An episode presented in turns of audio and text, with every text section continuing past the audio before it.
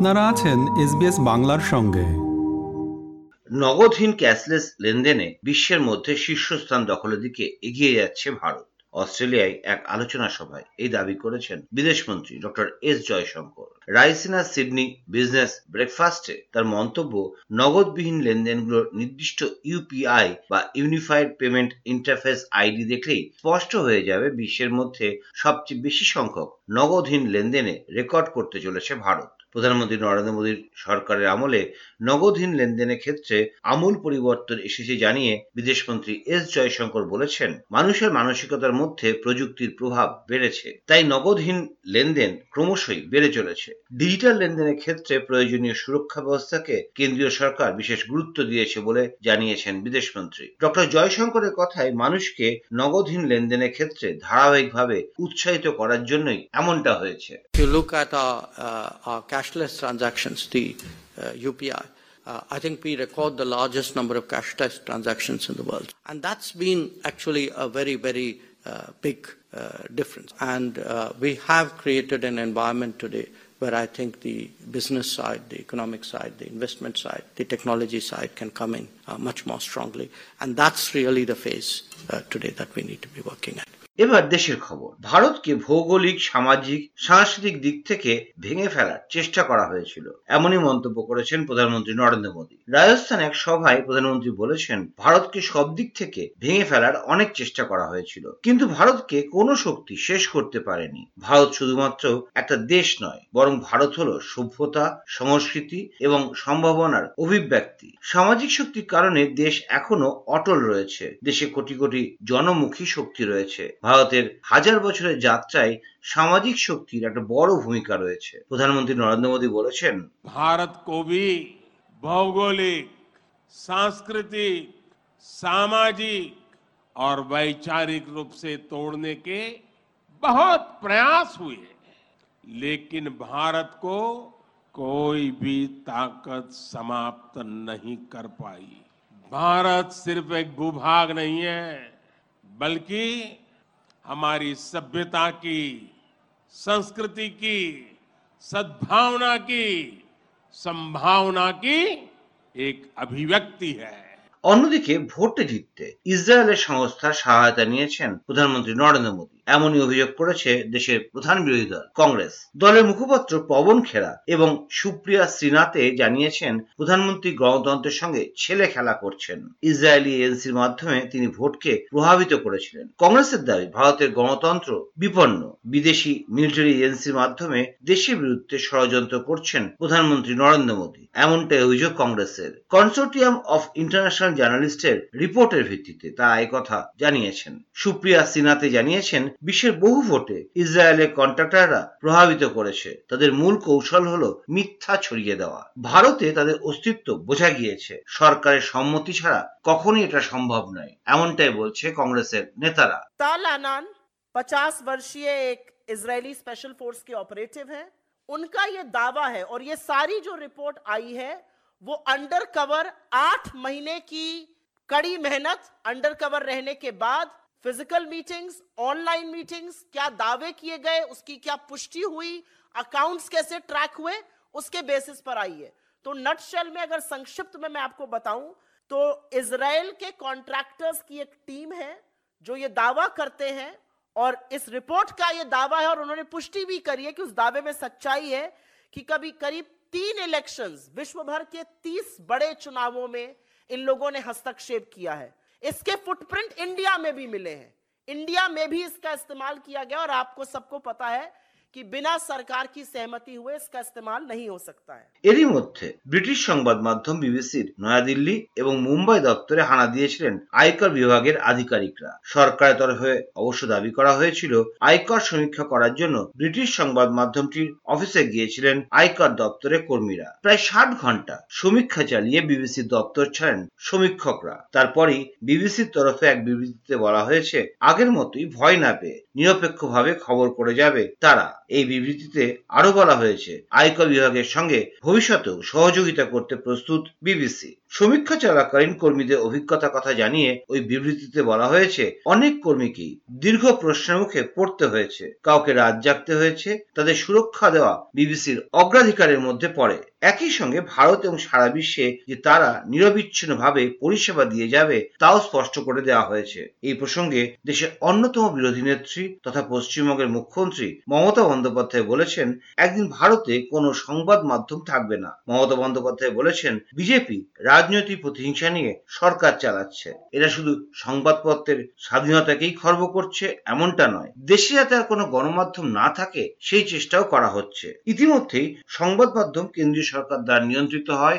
এমনটাই অভিযোগ করেছেন তৃণমূল কংগ্রেস নেত্রী। তিনি বলেছেন ভারতের সংবাদ মাধ্যমের একটা বড় অংশ তাদের কণ্ঠস্বর তুলতে পারে না। যদি বেআইনি কিছু থাকে তাহলে তো বিবিসিকে চিঠি দিয়ে জানতে চাইতে পারা যেতে পারত। তিনি মনে করেন না বিবিসি সরকারের বিরুদ্ধে কিছু করছে। মমতা বন্দ্যোপাধ্যায় বলেছেন.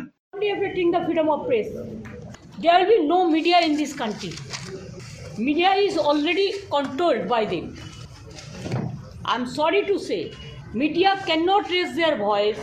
If they raise their voice, their management will just cut their service within 24 hours.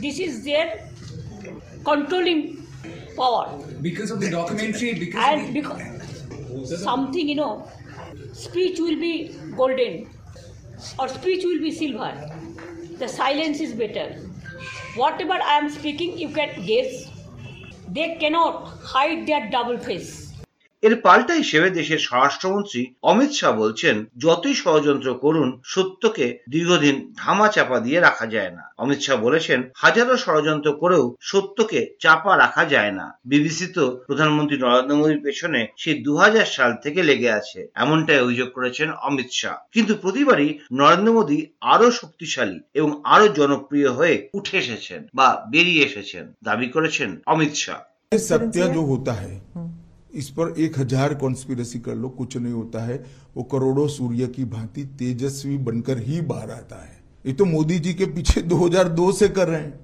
और हर बार मोदी जी मजबूत होकर सच्चे बनकर और जनता की ज्यादा लोकप्रियता हासिल कर कर बाहर आए हैं এবার অন্য কিছু খবর শিক্ষা প্রতিষ্ঠানে বিজ্ঞান এবং আধ্যাত্মিকতার একযোগে চলা প্রয়োজন, এমনই মন্তব্য করেছেন রাষ্ট্রপতি দ্রৌপদী মুর্মু। দিল্লির প্রগতি ময়দানে এক অনুষ্ঠানে রাষ্ট্রপতি বলেছেন, বিশ্বাস যদি বিজ্ঞানের জ্ঞান আর আধ্যাত্মবাদের মধ্যে সমন্বয় সাধন করা হয়, তবে এতে মিরাকল হতে পারে। আন্তর্জাতিক সহযোগিতার মাধ্যমে এই বিশ্বকে বসবাসের ক্ষেত্রে একটা নিরাপদ এবং সমৃদ্ধশালী করে তোলা দরকার। সাম্প্রতিক অতীতে সরকারের নানা নীতি, জীবনকে পরিবর্তন এবং সমৃদ্ধশালী করতে সহায়ক হচ্ছে। এই বছর ইঞ্জিনিয়ারিং এবং ম্যানুফ্যাকচারিং সেক্টরে ভারতের সমৃদ্ধির কাহিনীকে উদযাপনের জন্য কেবলমাত্র একটা ইভেন্টই যথেষ্ট নয়। বিশ্বের অ্যাডভান্স টেকনোলজির সঙ্গে মানিয়ে নিয়ে এটা ভারতের ক্ষেত্রেও একটা বড় পরীক্ষা। রাষ্ট্রপতি দ্রৌপদী মুর্মু বলেছেন I feel that human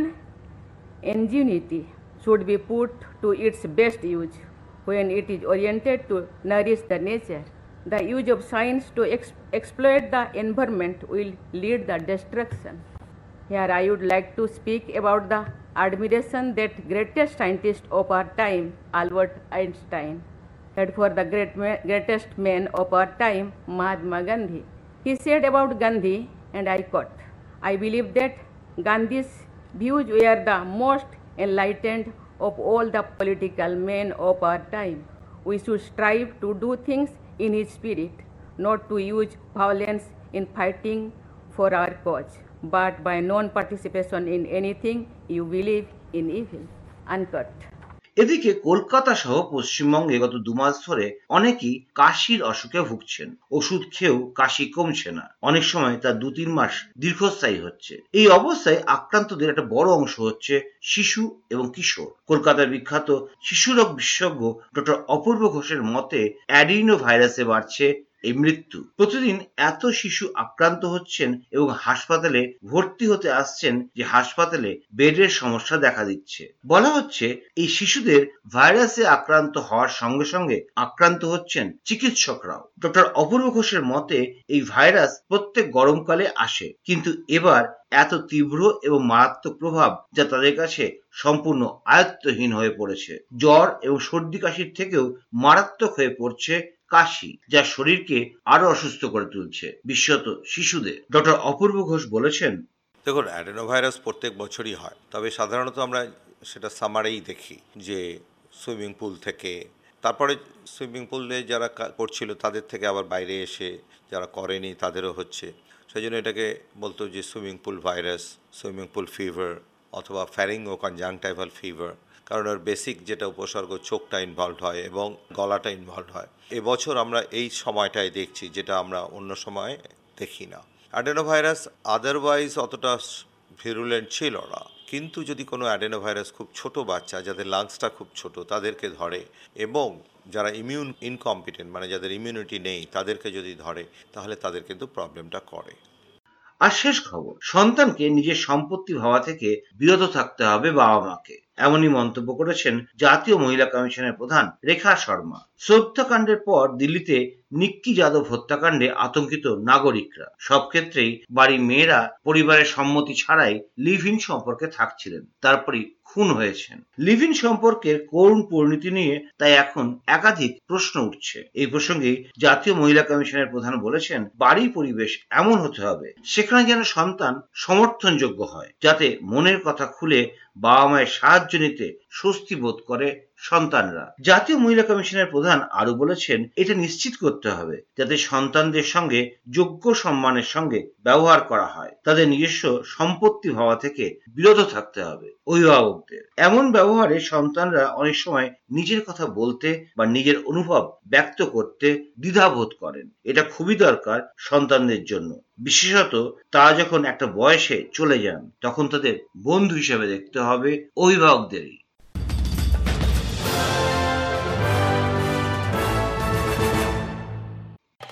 আমাদেরকে লাইক দিন শেয়ার করুন আপনার মতামত দিন। ফেসবুকে ফলো করুন এস বাংলা